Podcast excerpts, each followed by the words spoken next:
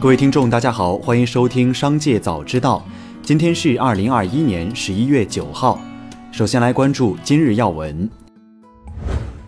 11月7号，俞敏洪直播时表示，新东方未来计划成立一个大型的农业平台，将会和几百位老师通过直播带货帮助农产品销售，支持乡村振兴事业。此外，他还表示，最大业务停止后，新东方将退租1500个教学点，这些教学点光装修费就花了60-70亿。此外，课桌椅还要再送至少8万套。新东方账上有一定的资金，能够支付学费退款和员工工资。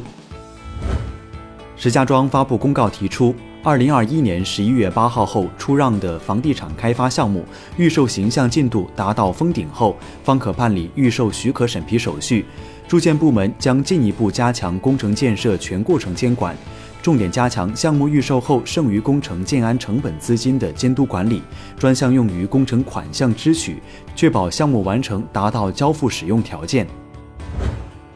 再来关注企业动态。11月8号，宁德时代与哪吒汽车正式签署战略协议，宁德时代将参与第2轮融资，战略投资哪吒汽车，并在技术研发和供应链保障领域全面开展战略合作。今年9月，东芝大连公司停产，走入关闭清算流程。东芝董事长宫崎洋一回应称，大连这家公司建于30年前，工厂设备老旧，其生产的产品也逐渐完成历史使命。如果以此得出东芝会撤出中国市场的结论，那完全是无稽之谈。中国是东芝集团在海外的最大市场，对我们极为重要。据悉，小红书近日完成新一轮5亿元融资，由淡马锡和腾讯领投，阿里、天图投资、原生资本等老股东跟投，投后估值高达200亿美元。对此，小红书方面表示，本轮融资以老股东增持为主。可孚医疗公告，为了进一步丰富公司康复类产品品类，拟以 1.77 亿元收购橡果贸易 100% 股权。该公司主要运营贝贝佳小资、塑形、按摩、理疗一类产品。股权信息显示，橡果贸易又对外投资镇江橡果电子商务有限公司、上海好记星教育科技有限公司2家子公司。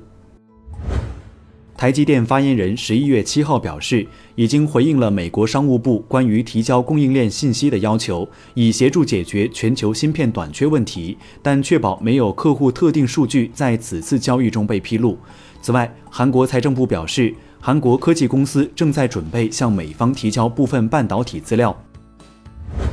据 CNBC 报道，接下来几个月，特斯拉 CEO 马斯克将面临超过150亿美元，约合960亿人民币的股票期权税单。马斯克在2012年获得的股票奖励为2280万股，通过计算，联邦税加上加州州税，总税率将达到 54.1%。马斯克要为这些期权支付150亿美元的税金。由于 CEO 级别的高管出售股票的窗口有限，无论推特上的投票结果如何，他都有可能在今年出售特斯拉股票。